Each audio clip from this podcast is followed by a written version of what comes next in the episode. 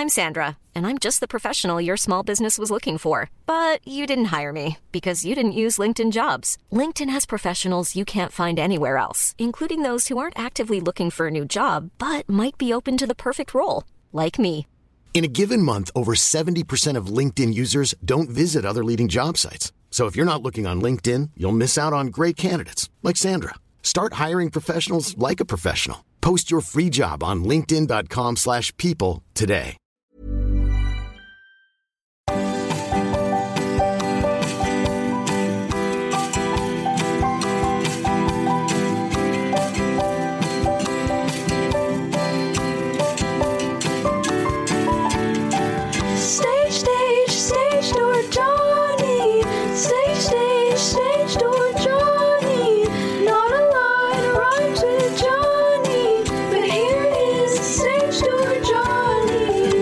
Thanks for joining me for Act 2 of my chat with the brilliant Phyllida Lloyd. Gosh, it's kind of a little bit of a tongue twister that my English winter cold is not helping with. Phyllida Lloyd. That's getting better. Here's Act 2 of my conversation with the brilliant Phyllida Lloyd. Members of the Stage Door Johnny Company, this is your beginner's call. Mr. Cake and Ms. Lloyd, to the stage, please. This is your beginners. When you're in the rehearsal room, do you always feel, right, this is the right place for me?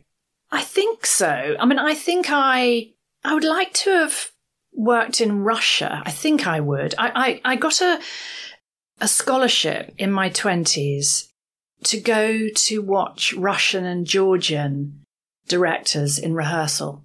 With Dominic Dromgoole. I mean, an unimaginably crazy experience. They should make that movie, by the way.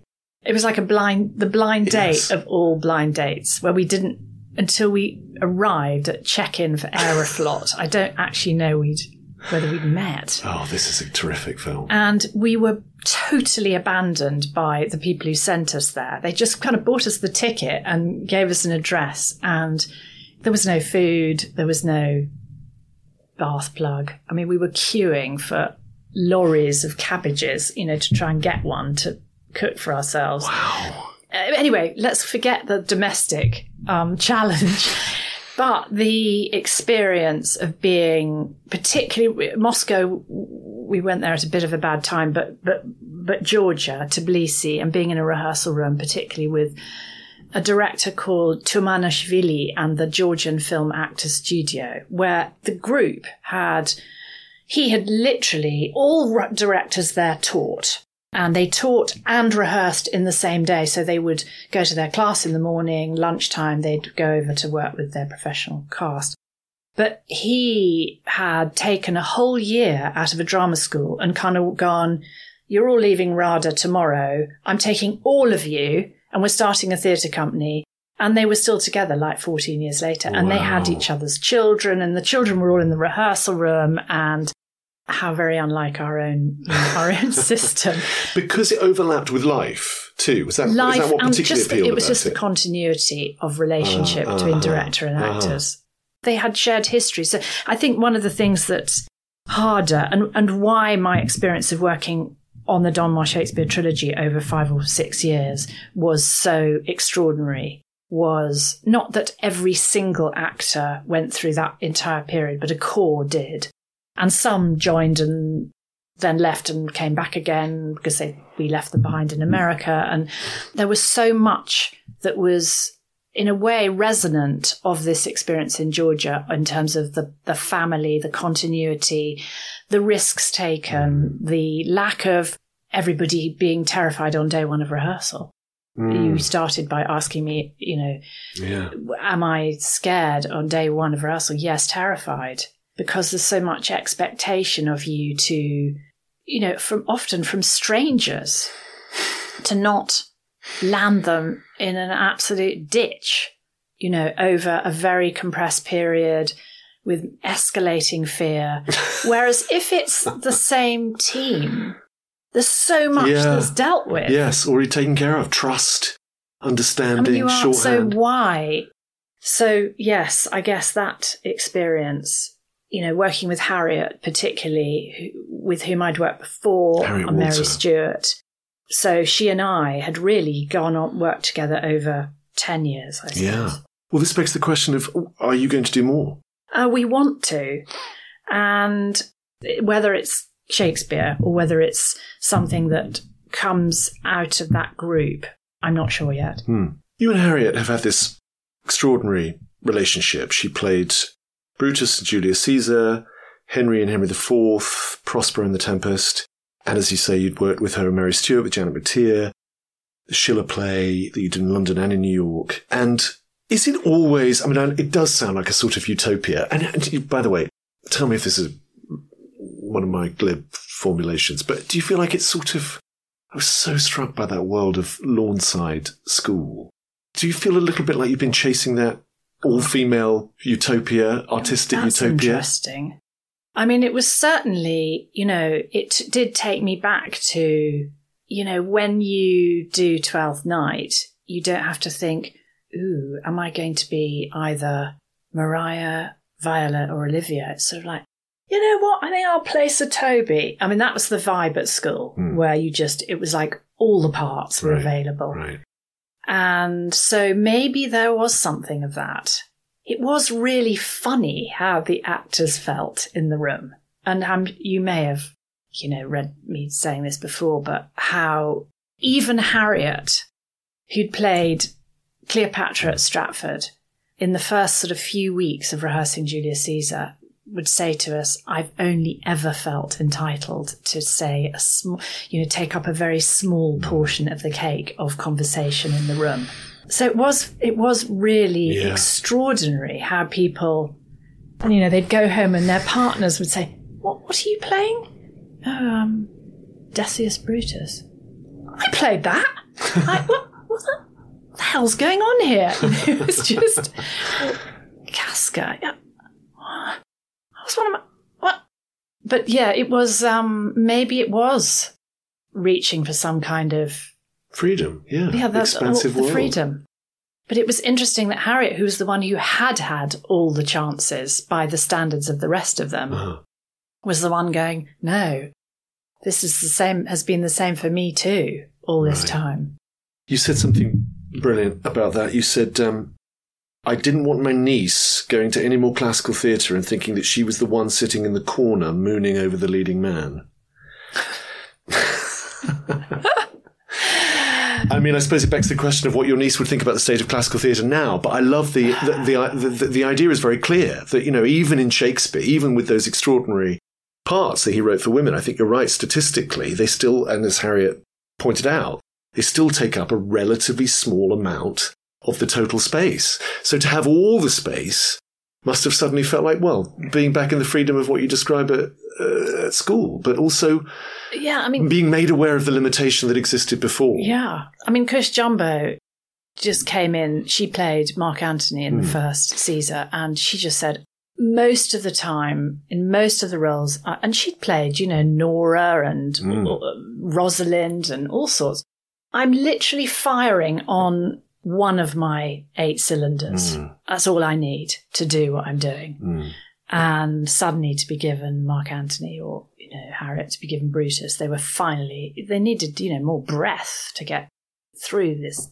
It was thrilling. And we had amazing support from people who might have been a little bit, who do they think they are and what the hell's going on? I mean, we had wonderful support from Ian McKellen, Brian Cox, people who came to see it and wrote to us and go, you know, I think Ian was very, very complimentary about the fact that the actors were representing people who knew why they wanted to do Julius Caesar. So the women, they were playing women in prison, and he felt that coming on stage as women in prison, who were obsessed by freedom and justice, you understood why they'd chosen Julius Caesar. And I'd taken the play into Holloway Prison and workshopped it with these women and said, you know, this may seem so far away from your life.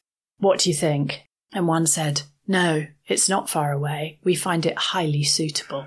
So that feeling of why am I performing this play rather than, ooh, I've been cast in this rather wonderful role of Brutus, or I've got... Right.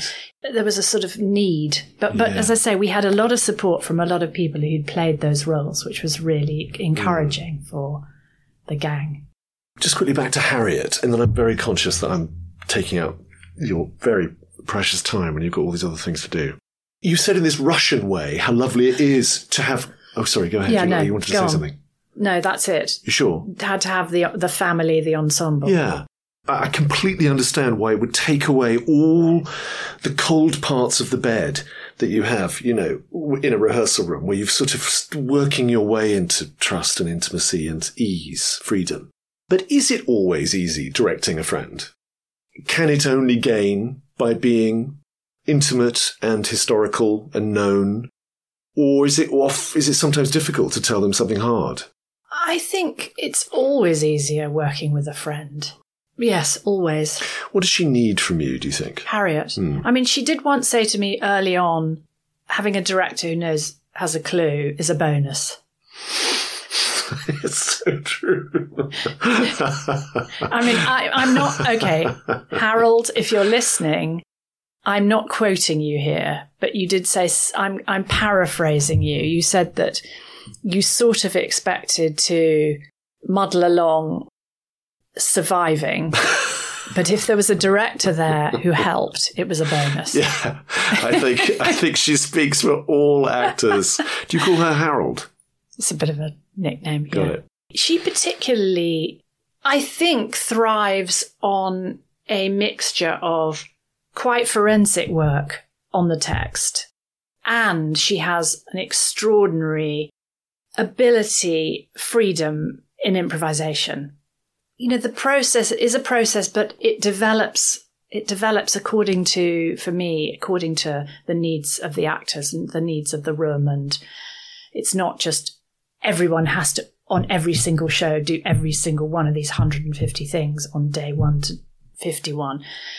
So I suppose we spent a lot of time working in a very forensic way on the text, and that meant not just understanding every beat of it, but sort of working on it as a musical score. Is that work you do together separately? With the whole company. And where everyone was reading everyone's parts, understanding, you know, what everybody was saying, every word, thinking about just the kinetics of it, the sort of... Yeah, the musical score of it, vowels and consonants, a lot of technical stuff, and also applying actions and objectives to it, which some people would say you can't do that with Shakespeare because it's too sort of numinous. It's sort of you can't fix it in that way. We felt entirely the opposite, that somehow to experience the wonder of its sort of ambiguity, the sort of, you know, the sound of the words, the onomatopoeic nature of it, blah blah. We were really confident. I'd seen great Shakespeare where this actions and objectives had been used on the text, and I found it absolutely riveting to listen to. Very fast spoken, which I always think is really good in Shakespeare, but where you're making changes of colour every time there was a change of thought.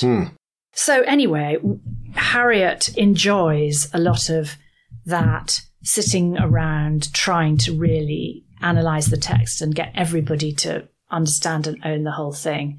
And yet she is the most fearless improviser. So you can put her... She's like a fish in the sea on stage. She's really much more neurotic about... how to get her car in the car park than she is about anything that happens to her in the theatre. There will usually be some kind of meltdown about the gate to the car park shut and I can't get in, or, you know, I'm on a double yellow. She sounds like me. That sounds exactly like me. Once she's in the room, she's in her element. And have you ever had divergent opinions about something? Yes, very much so. Things that she really felt she couldn't understand why. I remember I asked her to sit with her back to the audience for the first 15 minutes of Mary Stuart. Actually, she had entered the space before this moment, but then I asked her to sit with her back to the audience, maybe for 20 minutes in a huge scene. And she was like, what's going to happen? I'll lose them. Did she? I can't remember. Did she sit with her back to the audience? She did, yeah. Not because I said, look, you know, you're fired if you don't sit with your back to the audience. It's more just a gradual, try it, let's see. Yeah. If you're prepared to let it go, gradually by experiencing it, by other actors, I suppose, also. That's the thing. As a director, if you are in combat with an entire company, something you're trying to do, something is very seriously wrong. Right. And happily, that hasn't happened for a long time. But if it did, I'd really be questioning whether I'm in the right job. I think that with a group, you're sort of the thing. It's like sailing or climbing a mountain. You know, if you don't feel we're all moving forward in some kind of concert, or the thing is not flowing downhill, then something is wrong, because actors want the director to help. If you choose the right people, you know, making the Shakespeare trilogy sound like a kind of utopia. It wasn't. There were all kinds of tensions within it, but that's the nature of the struggle for ideas and change. Did you see Harriet in? You must have done in House of Bernardo Alba. Yes, I did. She stands with her back to the audience quite a lot, and it's amazing. What a back! I mean, that's a great back, apart from anything else. Yes. Two more questions. Is it possible to answer this? Are there shows that have changed you, do you think? Shows you've either seen or that you've made that have tipped you out the other side, a different person? Definitely shows that have changed me. Shows I've seen that have changed me. And eras of theatre going that have changed me. I think that when I first came to London in the 1980s, I was a runner at the BBC, having just left university, and I went to masses of theatre. I mean, I was constantly queuing for returns for this, that, and the other thing, and reading Time Out and City Limits like they were the meaning. I mean, I guess like now people scroll through Instagram, no, I would read them from cover to cover. I saw a lot of theatre in the Lift Festival over a couple of years. London International Festival of Theatre. So it was all theatre not in the English language. Right. Theatre that had come from Poland. I mean, Tadeusz Kantor. I saw theatre from Brazil. A lot of theatre from Eastern Europe, from Russia. A lot of theatre from Russia. Lev Dodin, etc. An incredible show, not by him, but called Cerso at Riverside. This was just not just about language, the fact that one didn't understand the language but was experiencing it on another level, but that the very theatre making was so radically different to anything we saw here. And so, yes, I can have my mind blown. My mind was blown by seeing Anna Deavere Smith, who's at the Royal Court performing Notes from the Field. Right. A one-woman verbatim show, which left me in convulsions of grief and confusion. So I'm open to persuasion, but I also get very impatient. Can leave at half-time. Probably not before half-time. It's a big deal when you leave, because everyone knows when you're in. Well, I don't think these particular occasions people would have known I was in. Philip Larkin, whose reputation has come under some fire, justifiably, in recent years, did say that it was one of the great liberations of life, realising that you could leave at half-time. He went to see a Playboy of the Western world and said, "Am I enjoying it? No, I've never seen such balls." And he said, "And I walked out into the afternoon sunshine."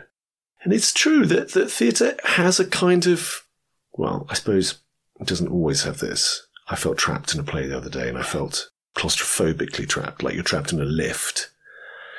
Like if you're not enjoying it, you can't get out, and it's the worst thing. And there was no interval, so I couldn't Philip Larkin it. outside. And there is no excuse, I don't think, anymore.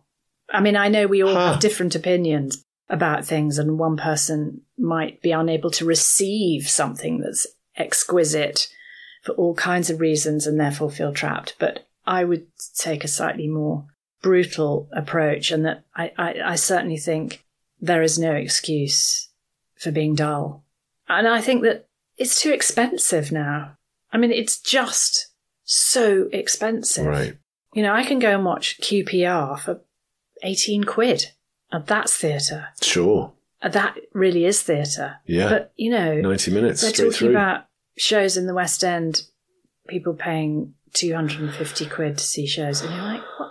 Don't be dull then. If I do end up spending that, don't be dull. That's got to be Lady Gaga for me for 250 quid. It better be Gaga.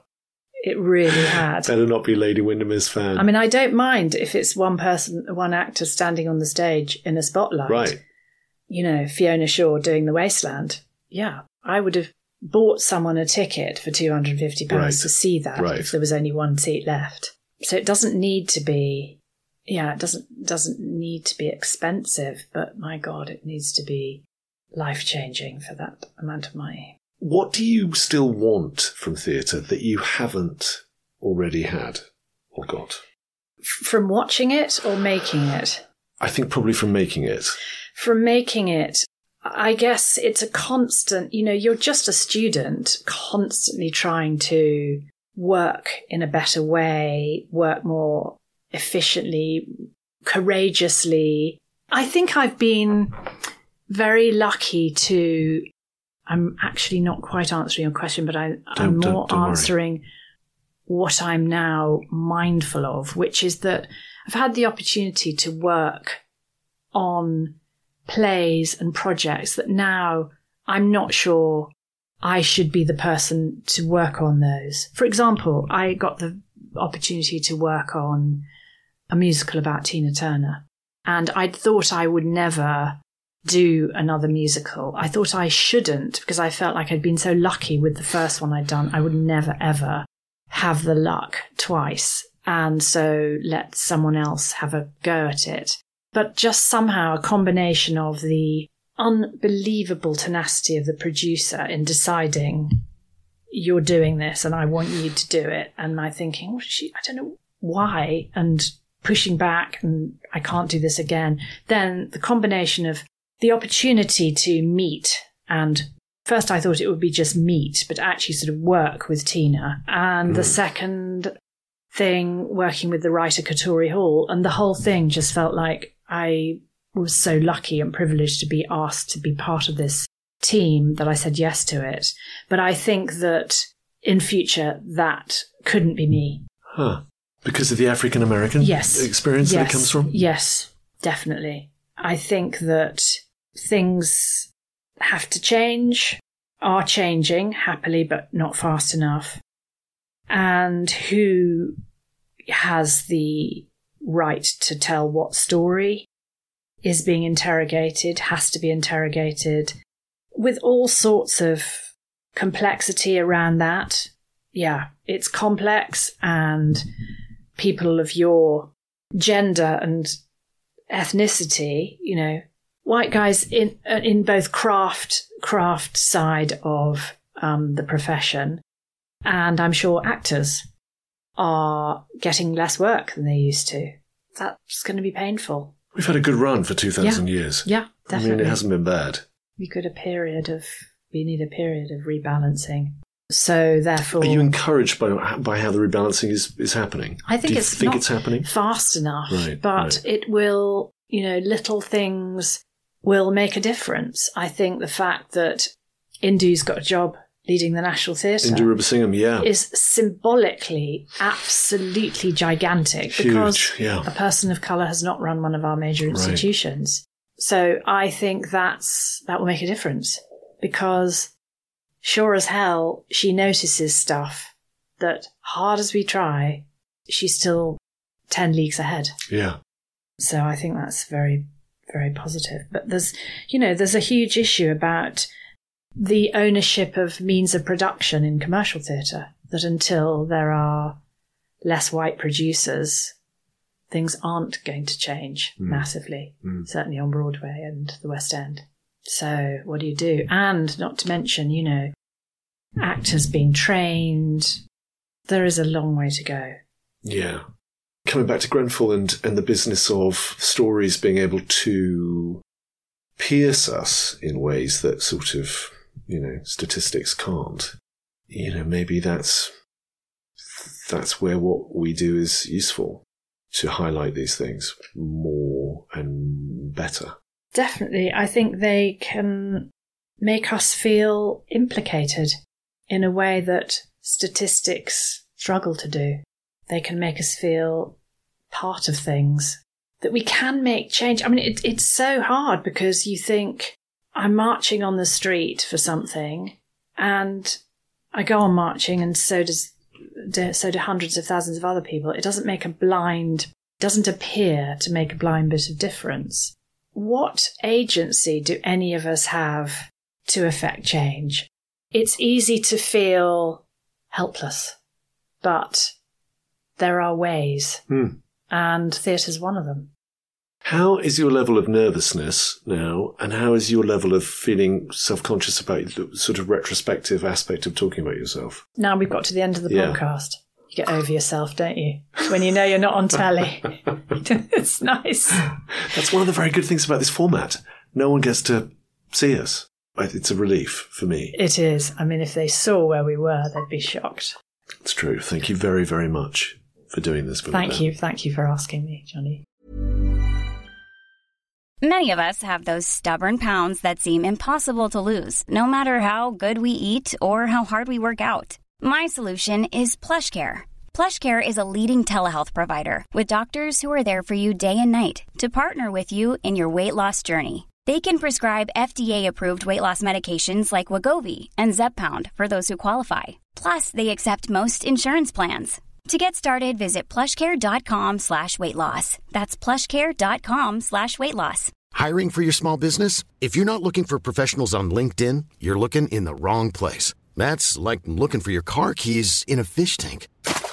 LinkedIn helps you hire professionals you can't find anywhere else, even those who aren't actively searching for a new job but might be open to the perfect role. In a given month, over 70% of LinkedIn users don't even visit other leading job sites. So start looking in the right place. With LinkedIn, you can hire professionals like a professional. Post your free job on linkedin.com/people today.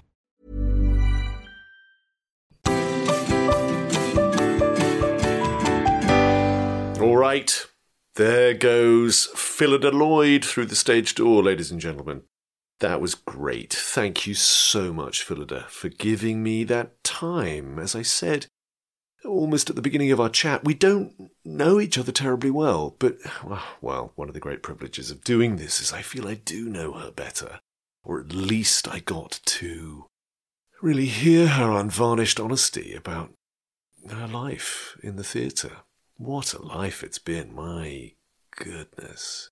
So interesting to talk to. And my guest next week is, or has been, one of her very brilliant leading ladies. She is no other than Harriet Harold Walter, Dame Harriet Walter, one of the greatest actresses you'll ever see. And as you'll hear in next week's conversation, just as fascinated about thinking on the subject of a life in the theatre as she is in doing it. She's one of the great thinkers, processors about her art and the life she's led in the theatre. Please join me for that.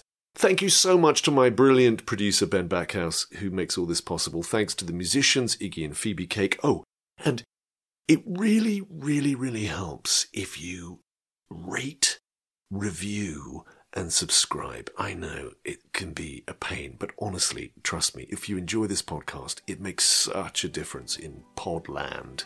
If you give me a little rate, review, subscribe, all that, it really helps. I love doing these podcasts. I hope you enjoy listening to them. And there'll be many more with your support. Stage, stage door Johnny. Stage, stage door Johnny. Not a line rhymes with Johnny, but here. Stage door Johnny, stage door